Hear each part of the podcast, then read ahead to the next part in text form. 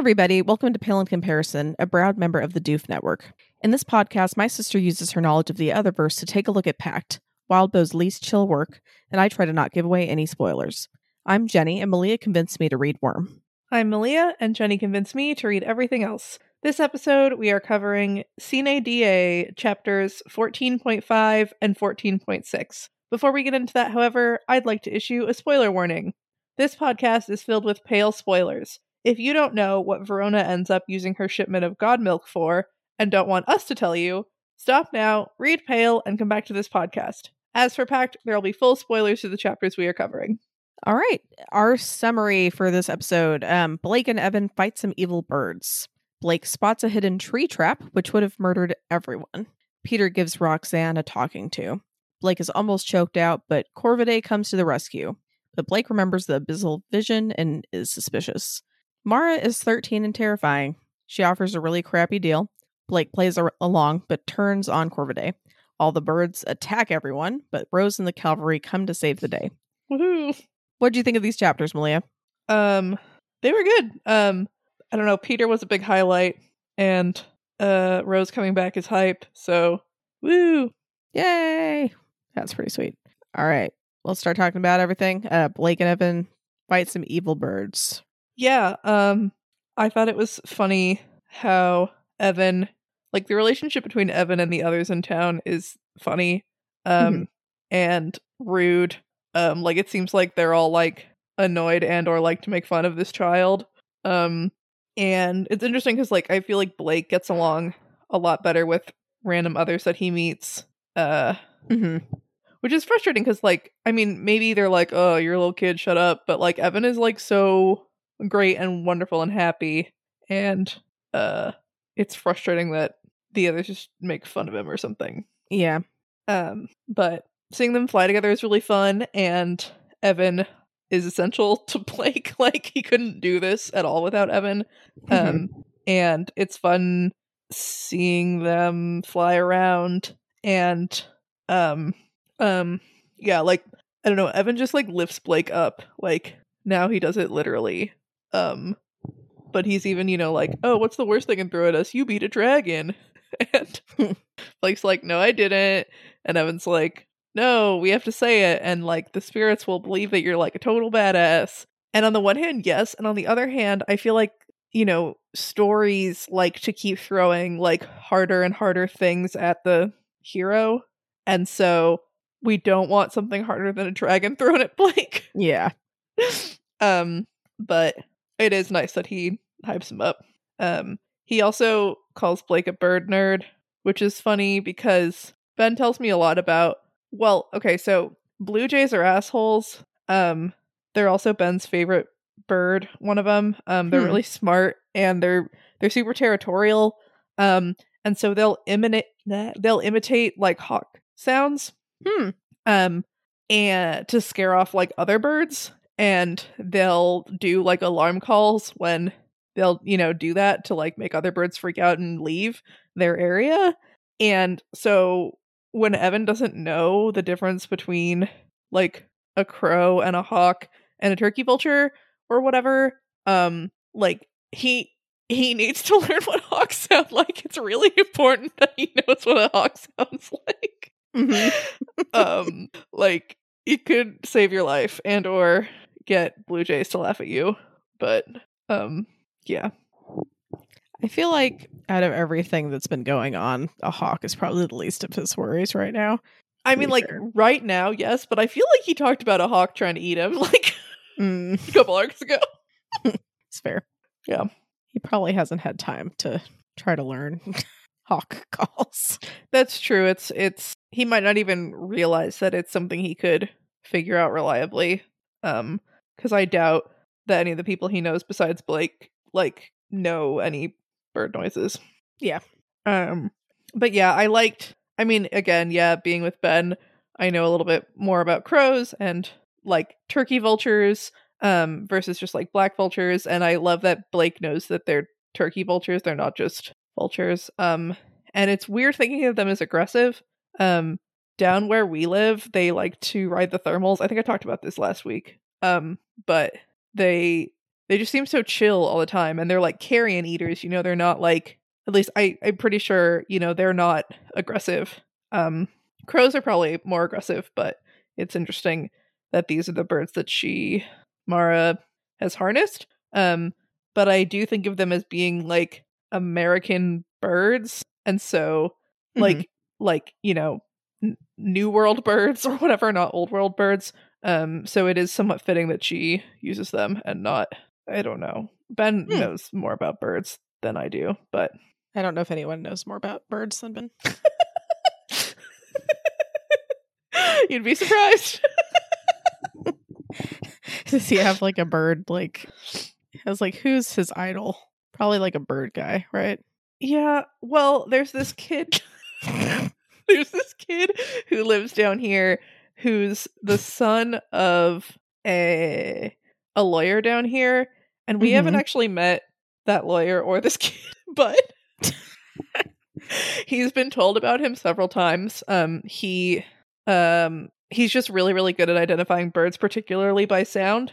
Um and he like has a I don't know. He's kind of a big deal. I don't remember what all the bird watching metrics are or whatever, but like so but people like tell Ben about him when he's like, "Yeah, I like birds." Um and they're like, "Oh, have you met like this Okay, you know, to be fair, kid?" Ben doesn't ever just say, "Oh, I like birds." He's like, "Oh, that's like uh red-tailed web weaver M- Mickey 5000 right there." and people are like, "Oh, this fucker like really likes birds." I bet he'd get along with this other guy. yeah. But so there's this website called eBird where you can like um track where and when you've seen birds. Um and it can give you an idea of like what birds are in certain areas and stuff. And so he noticed that there was this one name that kept coming up over and over when we were like looking to move down here. He was like looking for cool spots to see birds and there was this one name coming up over and over and it's this like it's this kid who's a big deal. And so when somebody was like, "Oh, do you, have you met blah blah blah?" Like he has a son, and Ben was like, "Oh yeah, Ryan." Like, So, Ben, wow. sure, that's not weird at all. and it was fucking yeah, it was weird. Um, I'd be like, "How do you know this?" Oh wow. yeah, but several people have been like, "Oh yeah, All right, that's not what I thought you were going to say when I was thinking of like a bird idol. you know, like some. How old is? I don't know. Some some. I think kid. he's a teenager. I'm not sure." okay. Um, I mean, So- there's yeah, there's like people who have bird podcasts. There's like you know ornithologists and various things, but he hasn't specifically mentioned like a bird idol. Mm, all right. You know, yeah, what? I mean, birds. uh, do, I know you do a podcast with Ben every now and then. Like, do you guys do bird facts at the end, or is it, or no? Because it would never end. yeah, I don't, don't do think that. so. I think He'll once never Ben told talking. people to try to identify a bird that that was their homework, um, which is kind of fun. But he he's talked about starting a bird co- podcast with one of his friends who's getting his PhD in um evolutionary biology or something like that. Is that friend Ryan? No. That'd be really cool if Ryan was getting a PhD. Um, but so they we we like to go birding with him, and um, it could. w- I think they do a fun podcast, but they haven't started it yet. Do you guys have a birding playlist? no. What? Why? what do you mean? like well i mean okay I, I get i get you probably wouldn't want to play music like during the birding because you don't want to scare the birds but like while you're And you want to be able to hear them. yeah but like while you're driving to the birding destination so you can get in the right mindset for birding I don't think so. Sometimes he'll put on a birding podcast. The American Birding Association has um at least one podcast. They'll talk about birds. are you saying that that's not okay, uh, it sounds like it'd be really dry but but maybe it's not.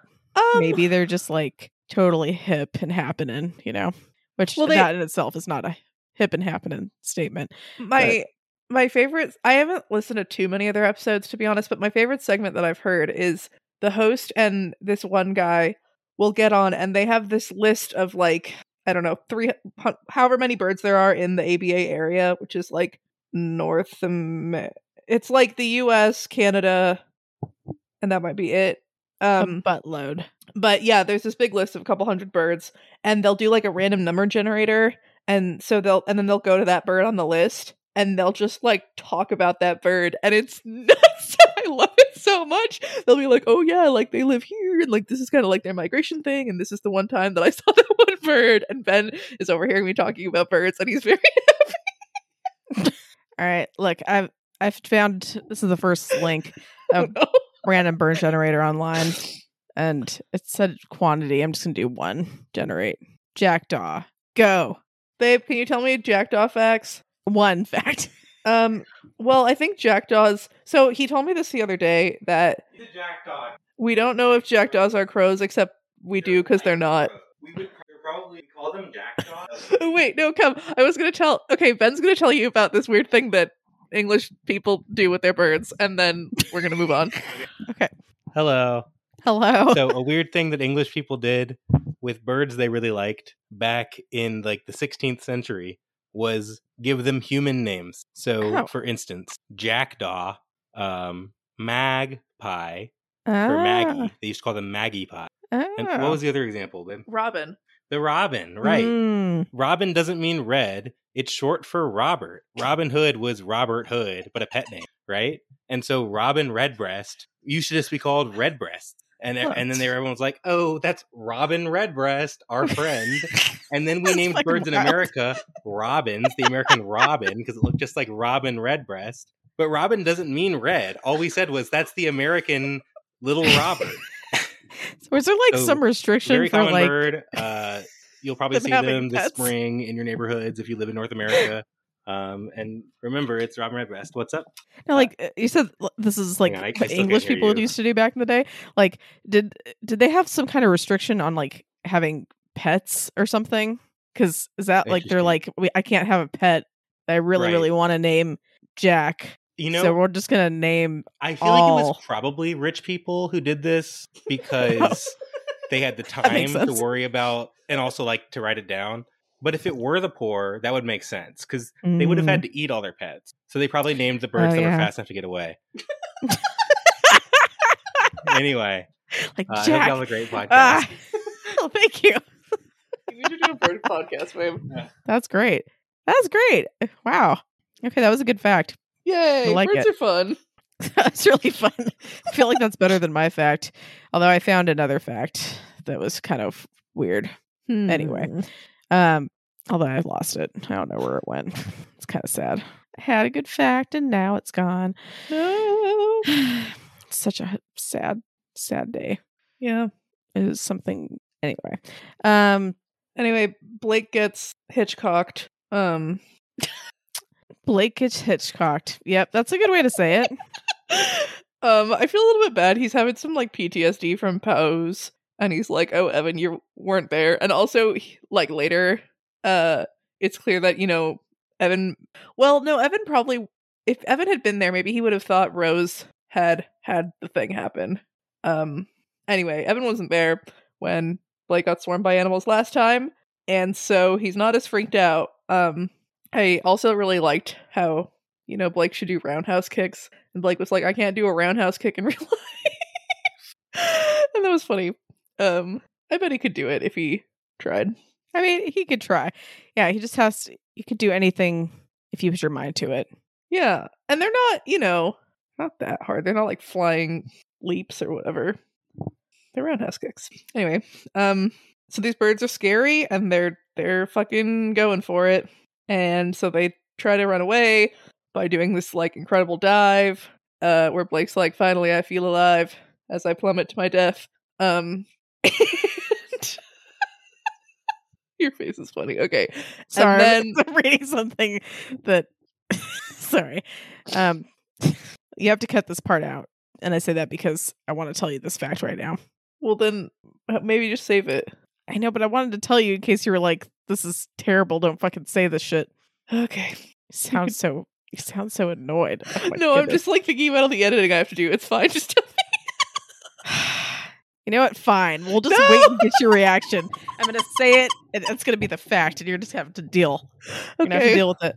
I'll It'll deal. be fine. I think. I think. Yeah, it's fucking weird. Okay, sorry. That was my face though. So, okay. Um, but yeah, they get this like sixth sense that there's a trap. Uh, if they go meet the others, but then they go meet the others later, and there's still a trap somewhere, and it's fine. I mean, so yeah, Blake spots a hidden tree trap, which would have killed everybody, but Mostly. it didn't. Well, pro- I mean, it probably would have. I feel like.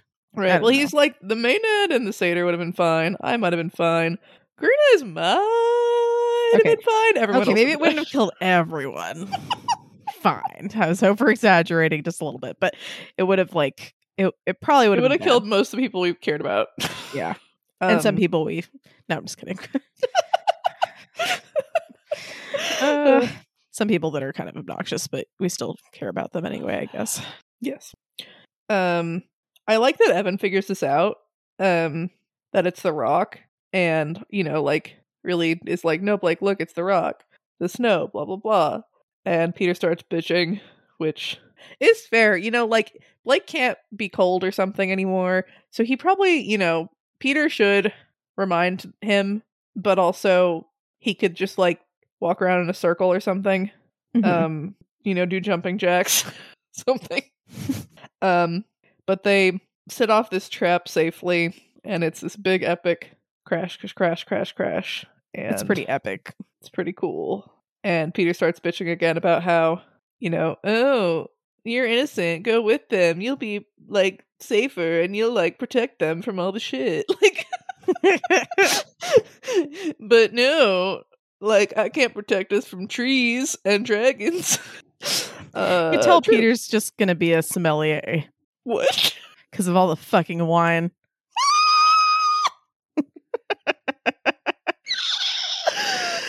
this reminds me of Somm, that documentary. Have you seen Somm? I'm not. Oh my god, it's so good. Um, it's about these. Uh, they're all men who are going for their sm- sommelier license. They're like master sommelier license. There's different Hmm. levels. Okay. and um it's this like really hardcore intense test that takes like 2 or 3 days and it has like several parts and um they have to be able to identify the like type of wine in terms of like the region and like the winery and like the type and like the year Fuck. like like they get six glasses like three whites three reds poured in front of them and they have i don't even know how long maybe like 30 minutes but still like they have to identify what these six glasses of wine are. just like any wine. In anyone. the fucking world. it's fucking insane. Um it's a really good documentary. Um one of the dudes is kind of a prick bag but not in a fun peter way. He's just really hardcore. Mm, he's like really really serious about the whole thing. He's serious about his fucking wine. hmm um Man, Yeah. Um but probably hate to see that guy sober. It's probably a real stick in the mud. well, so and that's part of they'd have spit buckets because um you know, you don't want to Yeah, you get can't get trashed. drunk and Oh. like your brain stops working Speak so for then you yourself. misidentify the last wine or whatever. Yeah, I guess. Um yeah. Know. I'm like, that's kind of sad. It's part of the joy, I would think, of being the sommelier. I know. Oh yeah, also they have the most supportive partners of all time. They're like their wives and or girlfriends. They're just these dudes in this documentary. It's insane. Like this woman at one point talks about how like if they have like wine parties, she like wakes up and there's just these like spit buckets of wine all over her living room. and also they study for like like hours and hours and hours and they have to go away to like do these crazy wine stuff. Oh, and then they they fail, right? Cuz it's really fucking hard. Um it's just like the like the pass rate for this exam is like so like it's Fucking ridiculous abysmal. it's not great. Like people pass, but like ah, um and most of the dudes I think in the documentary like I don't I'm not positive, but I don't think any of them are on like their first try. Um oh, fuck. and they're fucking devastated with if they fail because it's just like so exhausting and awful and uh So if they were to get a glass of wine to relax, would that stress them out more afterwards? no, I think they they No? like wine, but also what if they got poured the same one? they're like, oh, like well, here, I'll try this one, and then they got, they're like, fuck, well, it was bring me back there. Um, I showed it to Ben because it reminds me of law school. Um, like the intense like pressure Wow. and like studying and um the worst part is that some of them go and talk to each other uh to be like oh what did you call for the wines or whatever and they'll like have like com- like they won't agree and it's kind of like well you know one at least one of you is wrong kind of a thing and it's Oh, yeah. just like with like exams in law school That's like a terrible feeling. Don't ever talk to anyone about it after because Mhm. you're not going to accomplish anything except for feeling like shit or making someone else feel like shit because like there's Yeah. nothing you can do about it it uh, anyway I learned that in nursing school too, and yeah I would always think I failed, and most of the time I did not. And so, well, actually, yeah, no, I never failed. Actually, the, ch- the back, but it's likely that you know neither of you were perfect and you both got some points and it's all going to be fine got both got some points, and you both missed some points, and it's fine. right Or you at least probably missed some points. But anyway, that's stressful. it's Man. stressful, but it's great That was a lot And- more. that was interesting. I didn't expect that to come from my dumb joke. That came up all by myself. wine and Did you not get it? birds Oh, okay. yeah no i'm just thinking about all the stuff we've been all the tangents that like sound like they might be boring but are fun but are fun. Wine and birds. mm-hmm. Birds and wine. Whiny birds. they go great together Birdie wine. so another thing about Ben that's ridiculous is he um he chooses to buy products that have birds on them. Um like when he's not really sure whatever if like a product has a bird he's like I buy that one and he says it like works out or whatever cuz people who like birds like know what they're doing or something. Um but when we went uh to Maui for the funeral we went to Costco and he found like all the bottles cuz mom was running out of wine we were shopping or whatever and so Ben found all the bottles of wine in Costco with a bird on them. Yeah. bought those. They're like six different. And they're the bird wine. They were nice. We were just kind of like, okay, really? You're just going to buy bird wine? Yep. He wants Like, to well, support. you know, if I don't know what lovers. type of wine it is, I might as well get all the ones with birds on it. like, well, okay, I guess you can't really argue with that logic. support the bird lovers. And he brought this bird game. Like, this man is obsessed with fucking birds. yeah. That's a great game though. Wingspan. Everyone go play Wingspan. I was, yeah. He brought it up so much, it kind of made me not want to play it. But then once I played it, it was pretty fun. It was Yeah. a pretty I think game. you're the only one who liked it other than us. Oh, really? I liked yeah, it. like Yeah, it I couldn't fun. tell about Patalis, but uh, mom, it's just there's too many little moving parts. I don't think she has very much fun playing it. Yeah. Well, I mean, Ben won every time too, so you can't compete against that man when it comes to birds. Even if it's by luck, just can't do it. yeah, also Okay. board games. We need to talk about the fucking book. We, Yep. I swear, we need to like come up with like another podcast that's just like Malia and Jenny just like, Talk about shit. yeah, we just fucking talk our little hearts out. it's probably Doof After Dark, but Doof after dark. Yeah, that's true. But we're recording after dark, Which- is not that interesting. so anyway, Blake spots Nope. the trap Yep. and he triggers the trap Yep. and no one dies. Yep. Congratulations. Um, Peter gives Roxanne a talking to because she's being also sommelier. I mean, she's not really whining external. Well, okay, so she like gainsays Tiff, which is mean, Just like a dick move. right? And she doesn't get what that means because, like, you know, most people will push back on stuff when they're not having a great time. Mm-hmm. Um, but yeah, this was rude. Um, and it's nice that you know Blake's sticking up for his friends, and he calls Roxanne on that, and he's like, "Hey, don't." And Roxanne's like, "How about you don't be condescending?"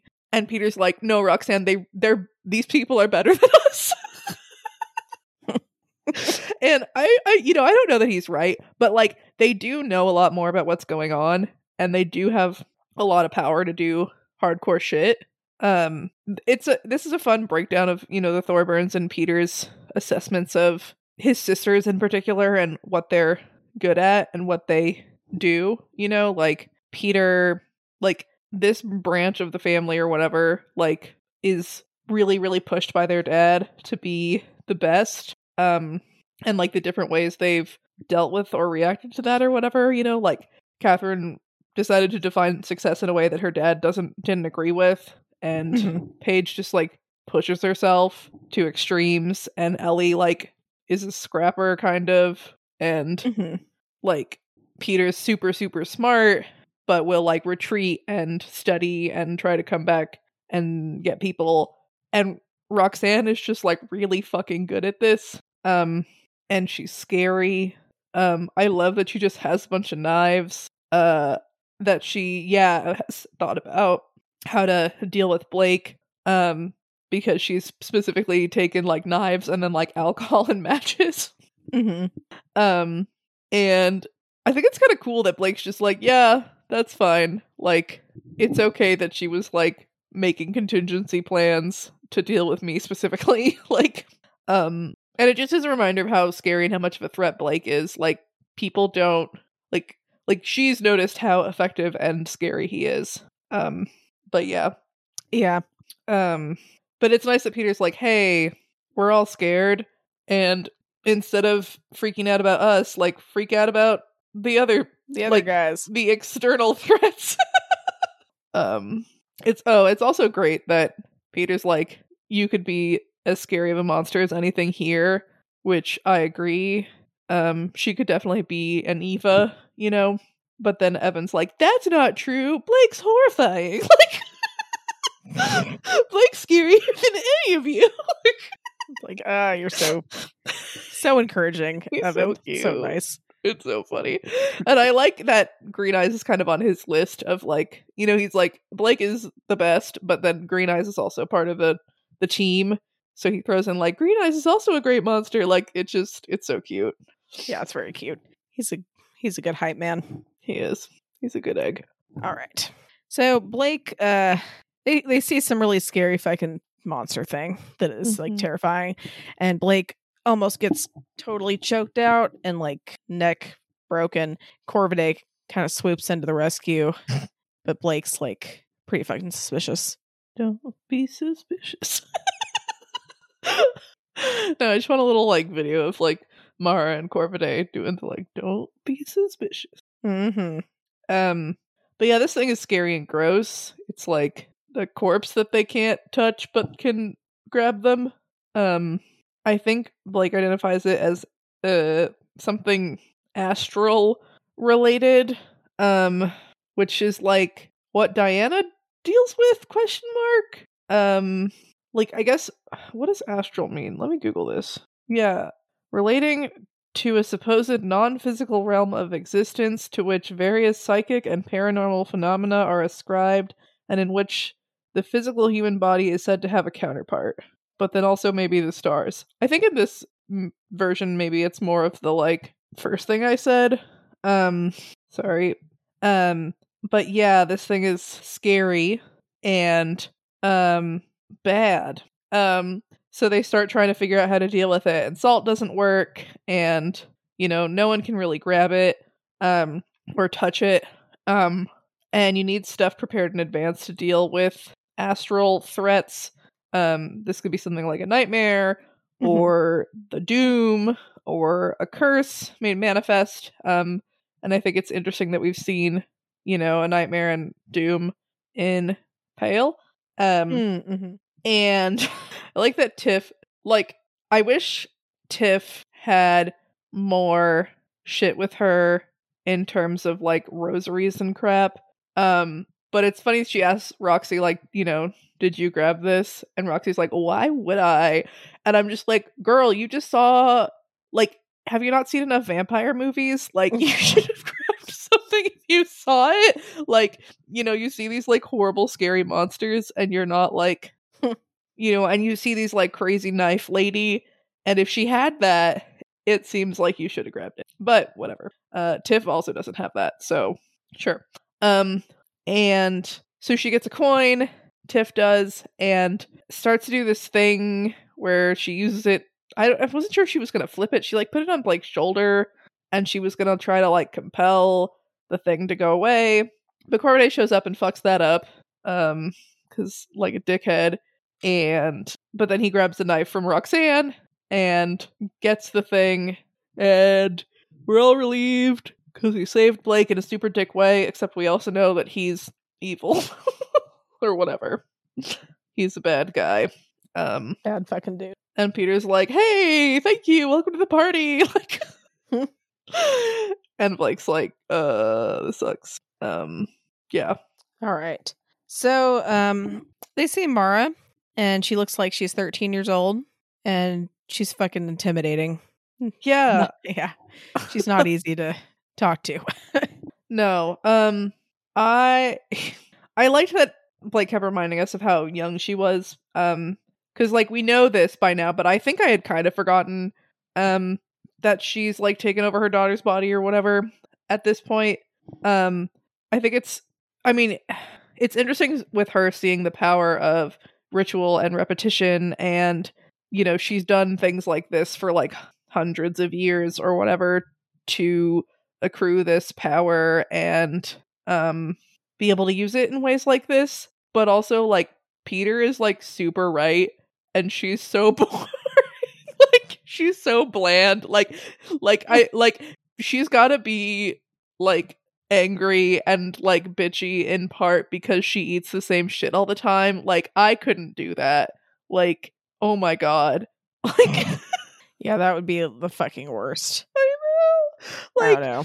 I mean, yeah, if you like, you know, if you have to, that's one thing. But just don't you think sometimes you'd like do it a little differently? like, oh, then she, yeah, like you, like you've never ordered a fucking pizza or like wanted to do anything like that. well, just maybe like you know, one day you're eating like rabbit, and maybe the next day you'd eat like chicken, or you know, like you'd like like shake things up a little, like like do a different spice in your whatever um stew. I mean, I don't know if she necessarily has to eat like the same animal every day, but like I'm sure she gets the same types of things at least. She said she eats the same thing I at the same time in the same way every fucking day. yeah, you're right. Oh my god. Yeah, I'd go Um, fucking insane. and yeah, just like no wonder she hates everything. Um I mean, you know what? Maybe that's the secret to defeating her. Because like, if you've only eaten one fucking thing for like eons, like you just gotta fucking sneak some shit in there, and then she's gonna have like straight up horrible reaction. like hor- she's gonna have horrible shits and just vomiting, and it's just gonna be bad. You know? so awful. I mean, yeah, but See, I, like, I almost thought you were gonna say like, you know, give her a slice pizza and she'll be like, Wow, like I'm Oh, no she's not- longer an asshole. Oh. Like, no, but she would never try it. that's true. I mean, unless you could disguise, like, use magic to disguise a slice of pizza as like a fucking bland ass like rabbit leg. You know, it's charred to hell.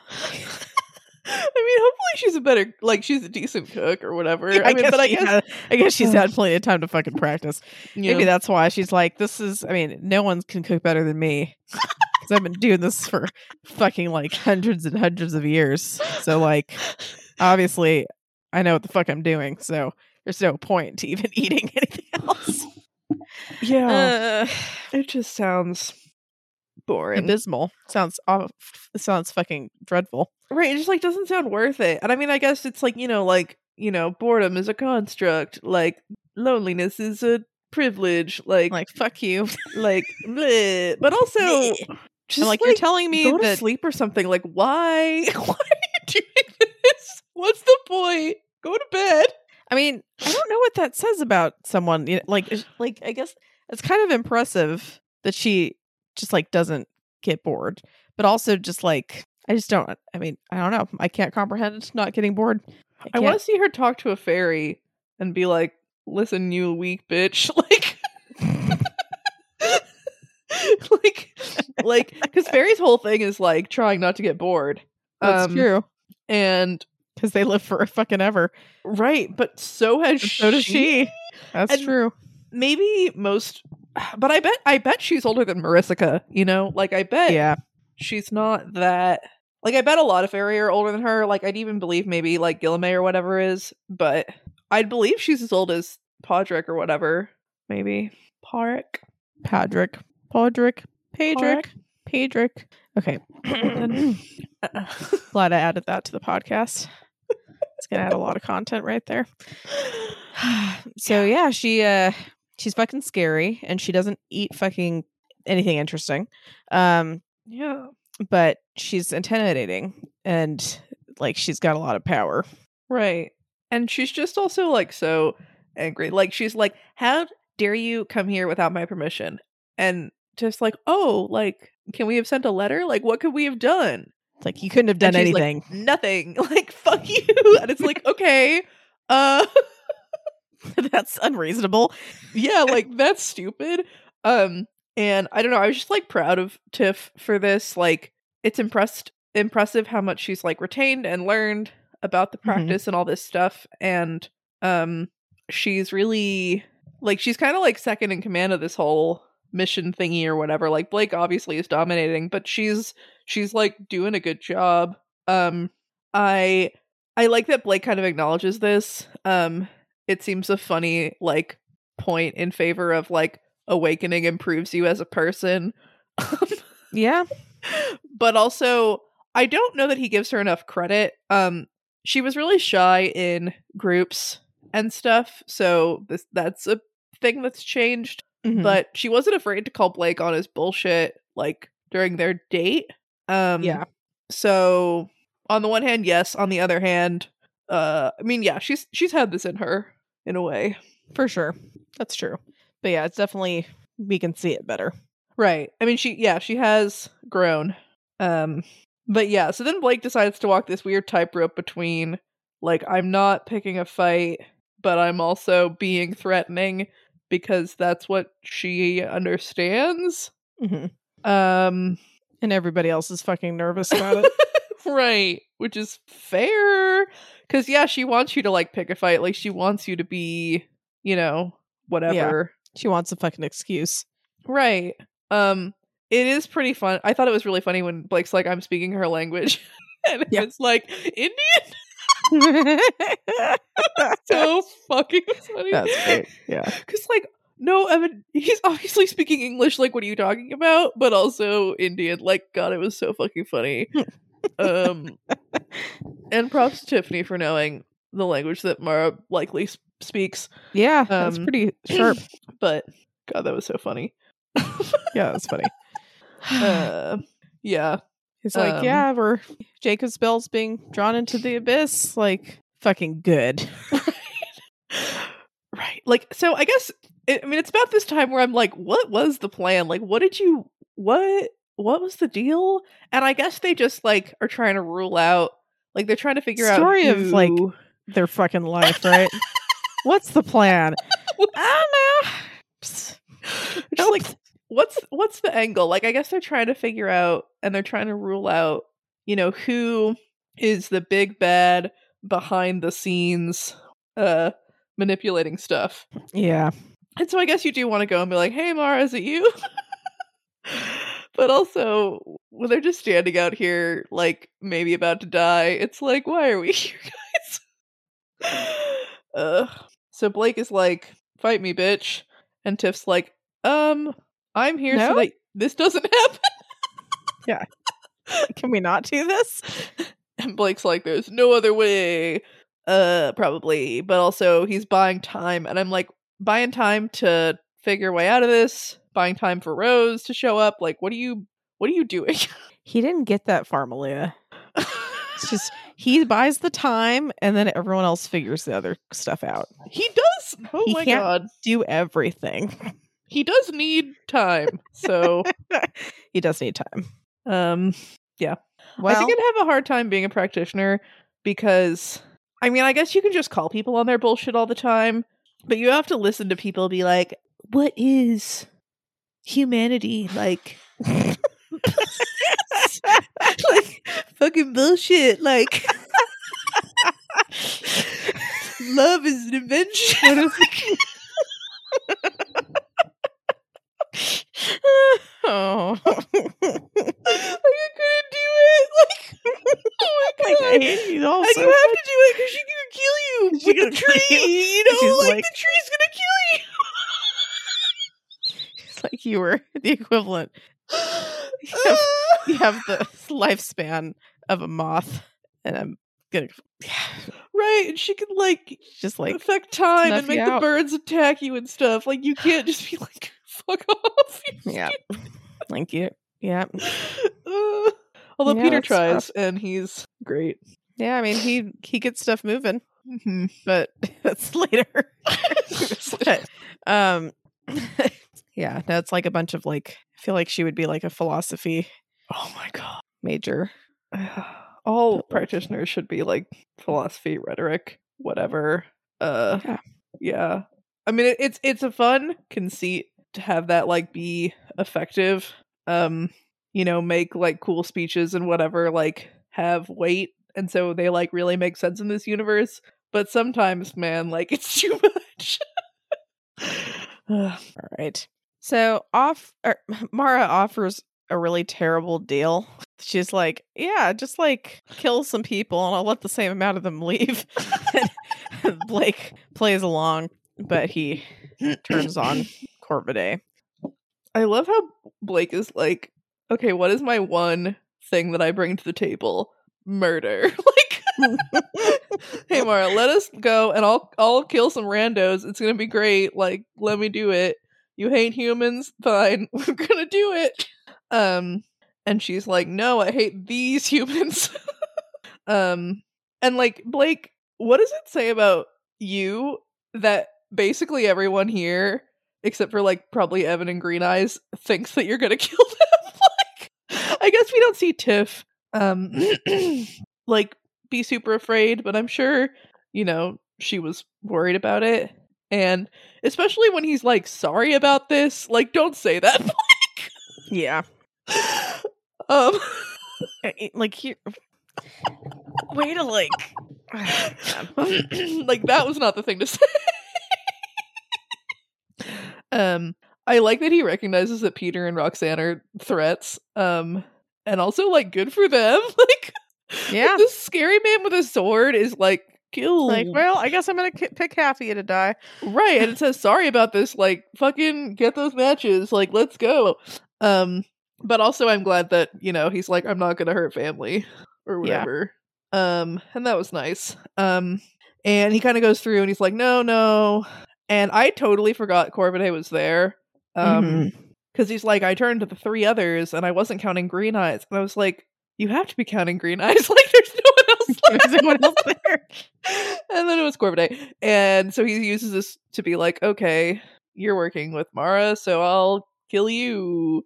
And Mara's like, he's like indigenous, so I take that as an insult. And I love, I don't remember who says it, but they're like, aren't insults invented? And I was like, Like, yes. oh, they are. fucking, that's right, bitch. And she's just like, damn it. they got me on that one. But oh, yeah.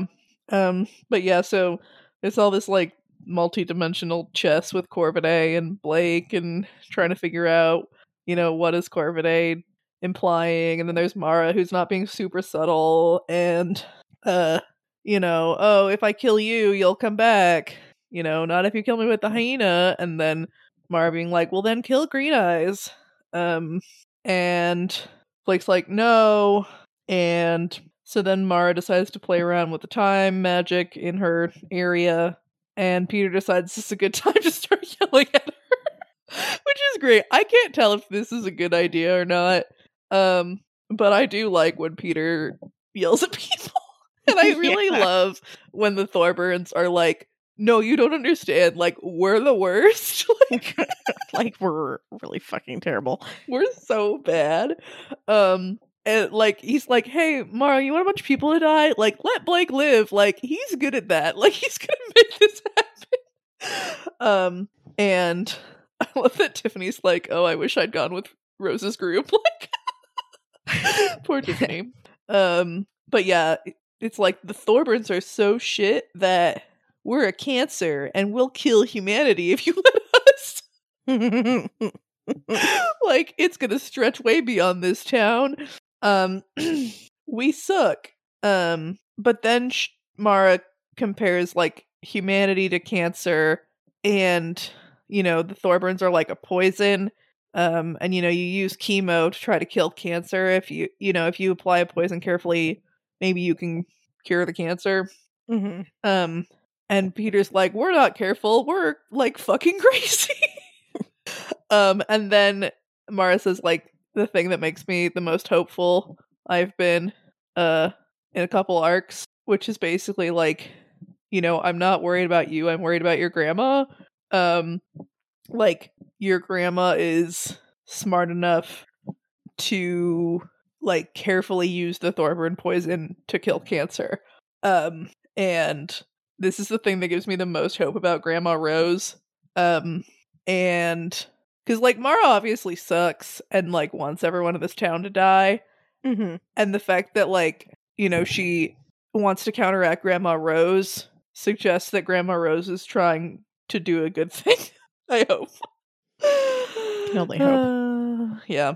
Um, and I like that you know Peter's like final thing before the birds come back is he's like you know you're not even human because like humans strive to improve like humans strive to change um and by like never changing you're less human than everyone here including like the ghost mermaid and evan. Also where the fuck did uh the faceless woman go? Because like she totally was here and then she like she she wasn't here this chapter and i miss her. Um I'm sorry. thanks Well, um, moving on. The birds all attack. It's like the movie The Birds, what except like a thousand times worse. Mhm. and then Rose and the cavalry come to save the day. Dun, dun, dun. Um, I like that Peter asked Roxanne for help. Um, that's kind of nice. Um, but yeah, um, he's trying to light matches and they keep being put out. And then Green Eyes eats crow, and I thought that's an idiom, and I don't remember what it means, so I'm gonna Google it. Eats crow. Eat crow. To be humiliated by having to admit one's defeats or mistakes. Right. Um. Hopefully she doesn't have to do that, but she does eat crow. And Corvidae is going to stab her, and Blake runs, and he's like, you know, duck green eyes, and then she almost like fucks him up. And I'm assuming that's some sort of, you know, Corvidae manipulation. But then he's he's stabbing, but then a hand grabs him, and uh, it's Mara who stopped him from stabbing Corvidae. Yay! and so he takes the hyena and is like, I've been, you know, totally adhering to my oath or whatever. And so Mara has the hyena and she's like, You suck. And, you know, I want the spirits in this place to, you know, give him a heart and stab him in the heart with this blade, which is a lot. Um, and I was like, he already has a heart, um, which might be important. ah, um, at least I think he still has a heart. Uh, but yeah, so then Rose shows up with a fucking hunting rifle, like shooting. It, it makes me think of um Jumanji, hmm. the um, you know the the hunter guy. Yeah.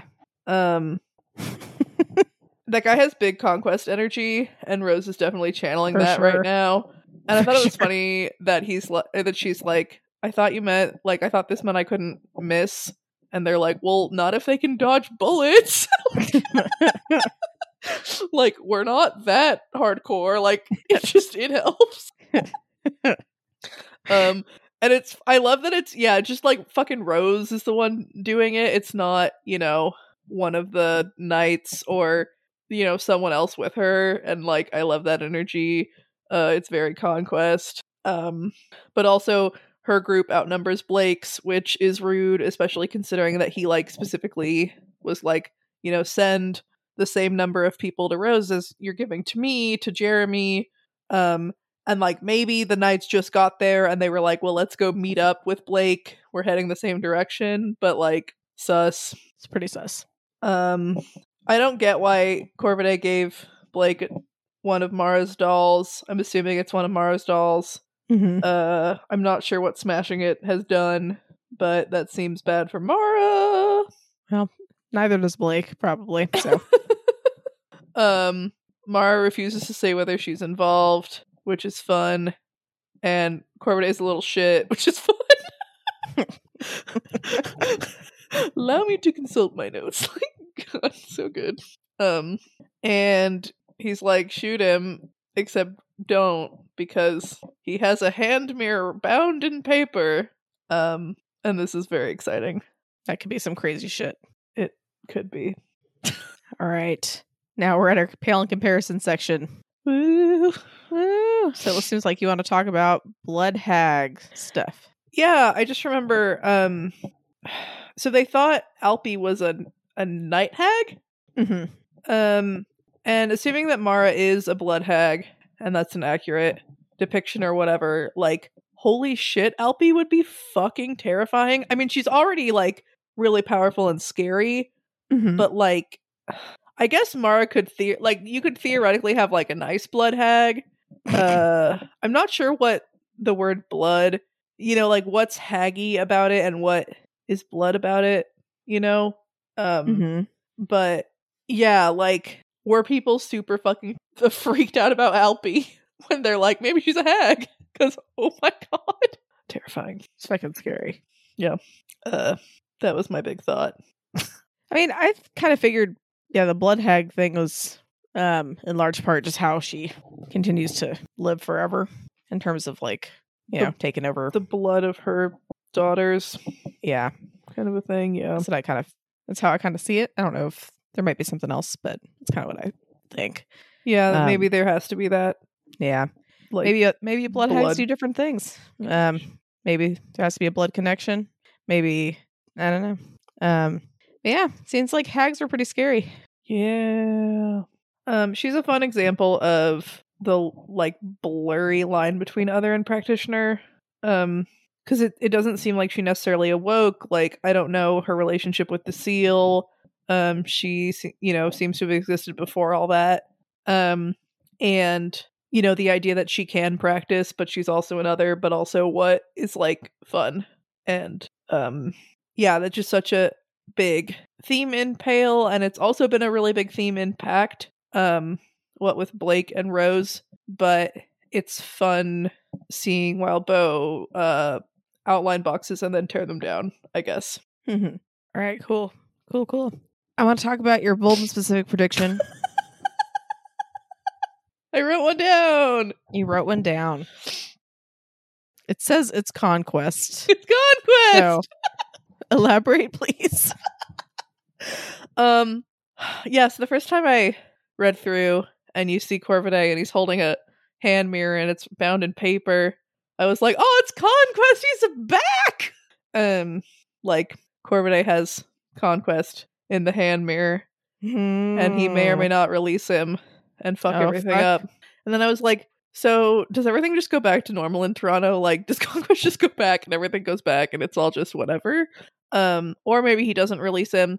And then my second read through, I was like, no, that's what Wildbow wants me to think. But it's really just a fucking hand mirror and there's nothing happening. like it's just a trick.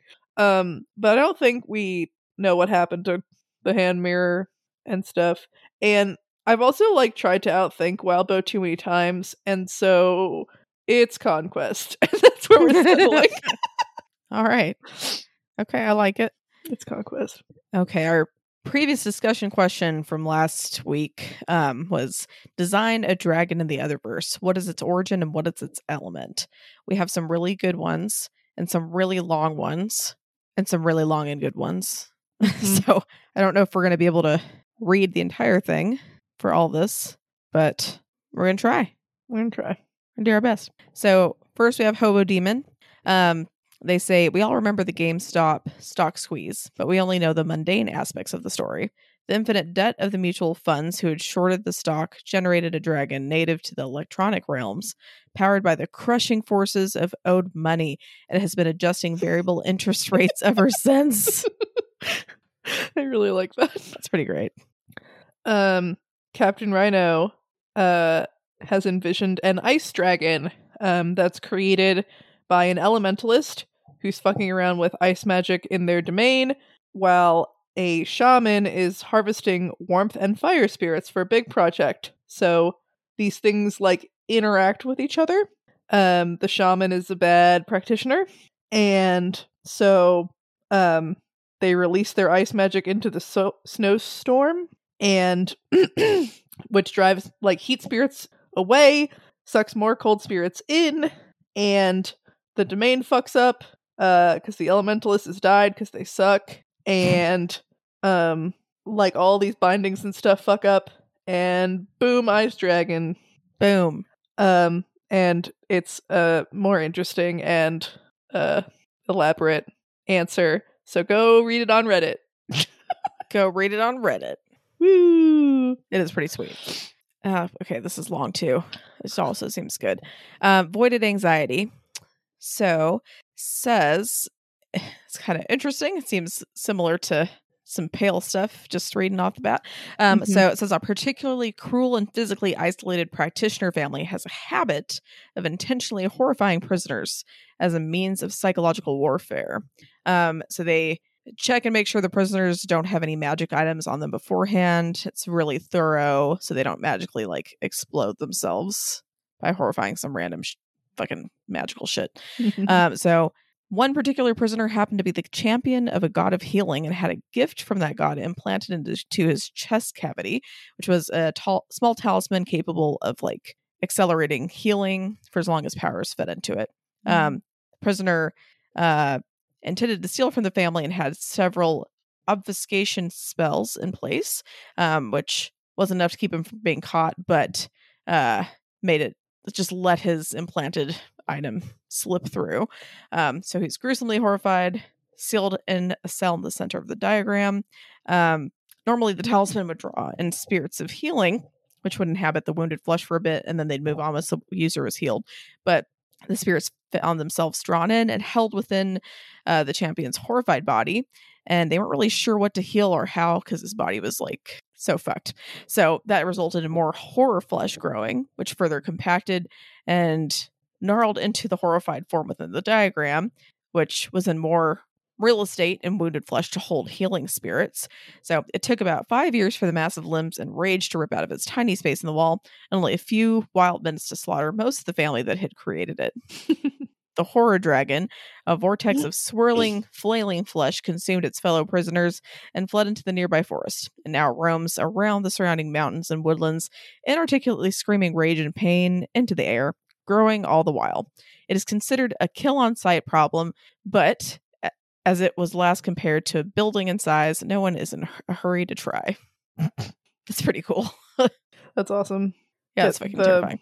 The Legends on that stat. yeah. Buying that shit up. Buying that shit up. Um Jarl Zarl has a fun one that reminds me of Hobo Demons. Um they say that a technomantic cryptocurrency dragon um, is created because it only has value power because people say it has power um and not like a big scam or whatever but kind of like how like a god that worships itself right? People say this thing has value which means it has value and then it looks like it's increased in value and so more people say it has value and it keeps going up and up and up and up and up.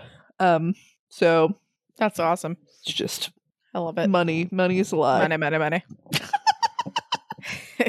All right but uh last but definitely not least um wildbow Woo! answered and i'm just gonna say beforehand um because i'm probably gonna try to summarize it a little bit um go ahead and read his answer on the Reddit post mm-hmm. because mm-hmm. I probably won't do it justice, but I'm going to do my best. So um, he says a witch prepared her gingerbread house um, to as a lure to entra- entrap children.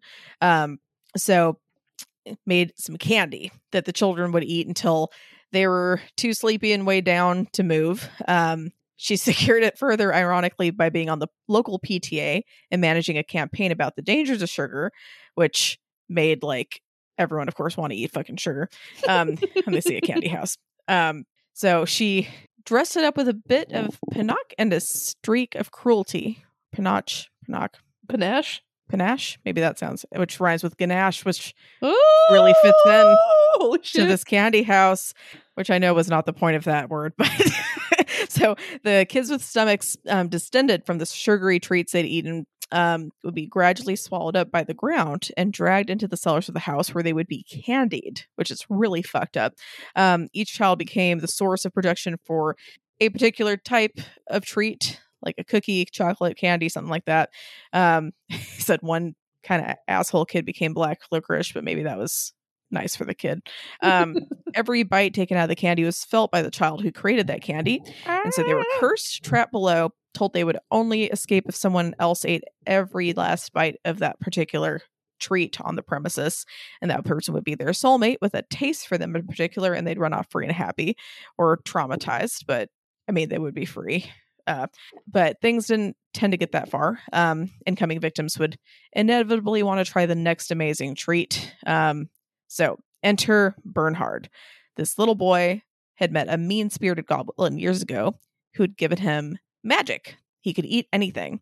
So he won his pie eating contest and he could eat his aunt's awful cooking. That seemed really well.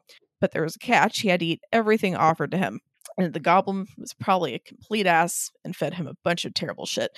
But he eventually won with a trick of words, ate the goblin, carried on for a few years until he found the candy house. So that on its own wouldn't be enough to make a candy dragon. But the witch had to be away for a few months to look after a sick relative, and she rigged things to manage themselves, um, basically infinitely replenishing candy. Um, she asked the local powers to look after her place, make sure things kept going. Um, so the boy who could eat anything ate everything, and everything like was infinite. And by the time anyone realized what was happening, things were pretty fucking bad. They couldn't get in contact with the witch. Bernhard became a little hefty dragon egg and not of infinite loops, patterns, and established repercussions. So that's how the powers of that region got forsworn. The witch came back to find a fucking dragon in her pocket world, which would have been a candy house, and the candy cursed children who were trapped got free um, when the dragon dug for and ate all the candy in one swallow. They didn't get their soulmates, but you know they're not really going to fucking complain about that. they fed the witch to the dragon, hung around for a while, keeping the dragon company for a bit until the magic sustaining them eventually crumbled. Bernhard is more or less gone. There's just a candy dragon that keeps fucking growing, strains the boundaries of the pocket world, and no one knows what's going to happen when the walls shatter. No one knows where he is. No one listens to the Forsworn who are supposed to care for the space. so no one has warded it or secured the borders. One K it will go free, and no one will have any idea how it happened. so does it like okay? That's awesome. I love that you're going to ask me questions. Like I know. Well, but- well, no, we're just gonna we're gonna I'm just kidding. speculate. So Okay. I am imagining like a classic European dragon, like made out of like bright pink candy and shit. Do you think Hmm. it breathes like red hots? Like what? what does a candy dragon do?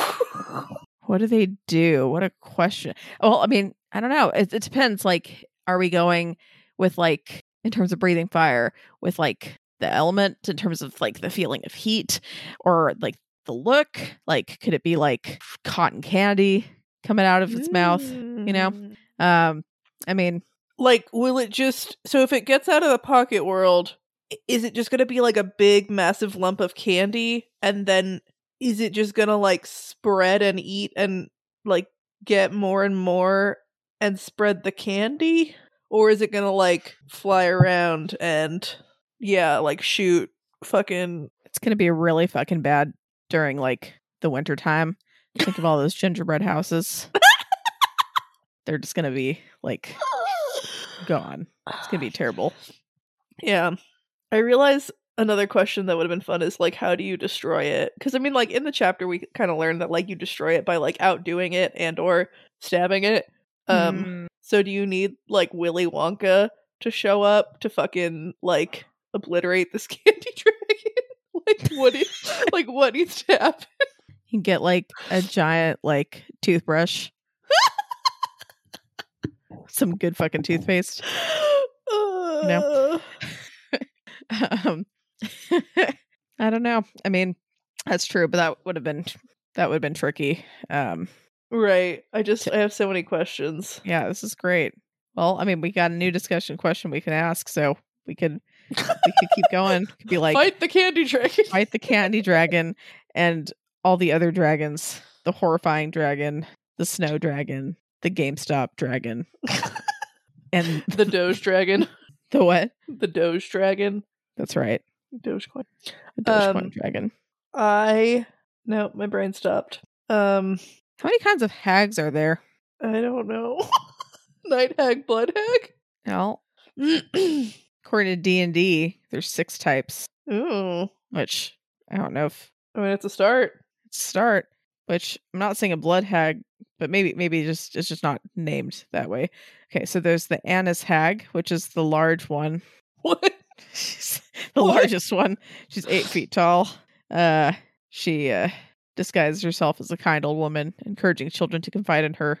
But like, yeah, I don't know. The bheur hag, which I probably didn't pronounce right, but whatever. Um, they become living examples of the cruelty of winter. Say that. Dusk hag. Uh, she can see visions of the future to attract audiences. Um, they tend to cause more problems than they solve. Um, green hag, which is the environmentally friendly hag. no, she's uh clear roots in the green skinned witches of fairy tales and classic films. Um they live in dead forests or isolated swamps and is putrid and gross. And then there's the night hag, which they were once fey creatures, but were so foul they were banished to Hades. Um they can play the long game. There's the sea hag as well, which is winning the last in literally any beauty contest. So it starts with. Rude. The pale and scale covered sea hag has a hatred of anything beautiful. Okay. I feel like these might not be the types of hags that Wildbow is thinking of, but you never so. know. I mean, maybe. So- I had well, I had a thought for a discussion question that's unrelated. okay. So that might be like better. Well, I was thinking because we, you know, we started this episode talking about things that sounded like they'd be boring, but were actually interesting. hmm So, like, you know, recommend like a some sort of piece of media that sounds like it'd be really boring, but is actually really cool. Oh, yeah. No, that's a good idea. Okay. I feel like that's a really sweet idea. Um, yeah. Well, thank you for listening, everybody. Um, if you enjoyed this episode and you'd like to help support the podcast, please subscribe, share it with your friends, and leave a rating and review. To support our podcast, go to patreon.com slash media. And if you'd like to support Wildbow as he continues to write fantastic stories, go to patreon.com slash wildbow.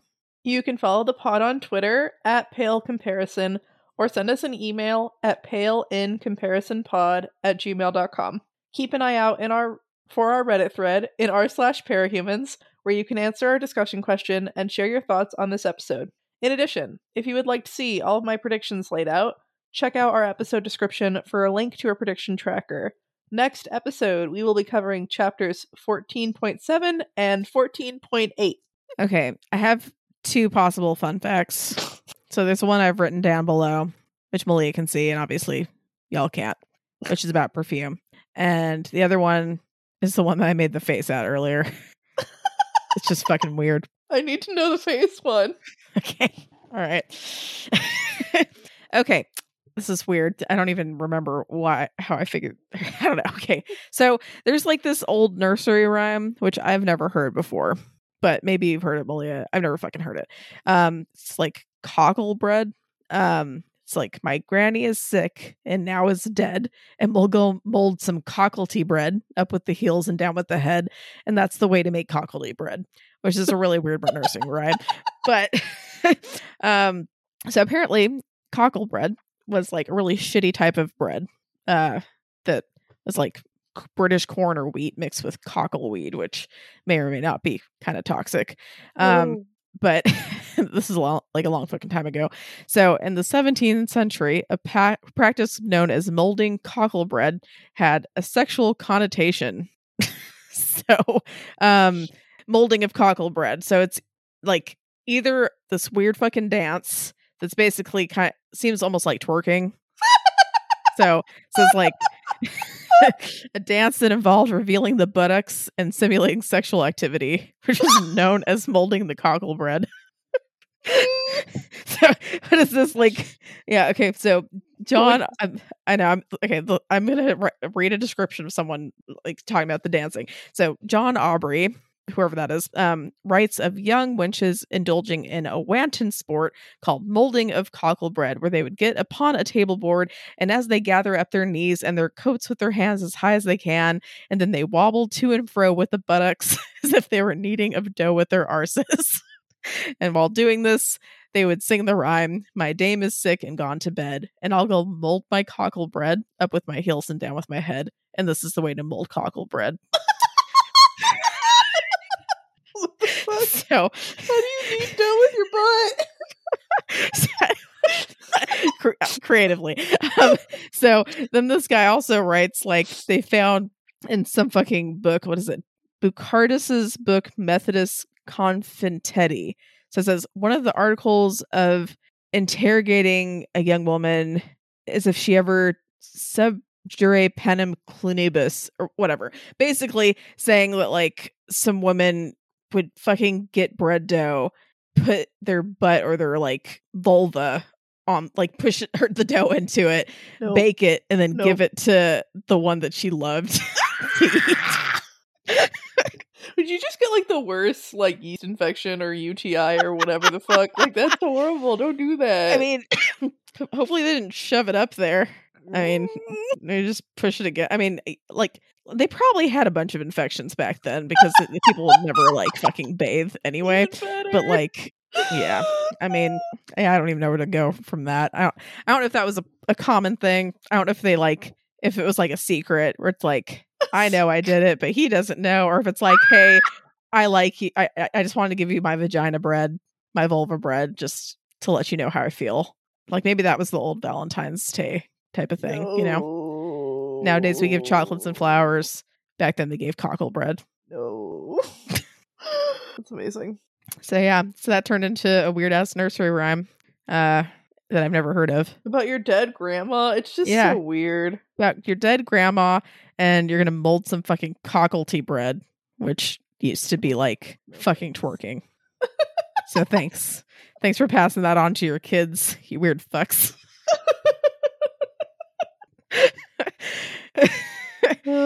Yeah. So uh yeah. it's it's just really weird. Um uh, well, that was fun. Yeah. Well, um glad to you know, you learn something new every day, they say, or you try to, and so uh you're welcome. On that note, we'll Have a good talk to week. y'all later. All right. Bye.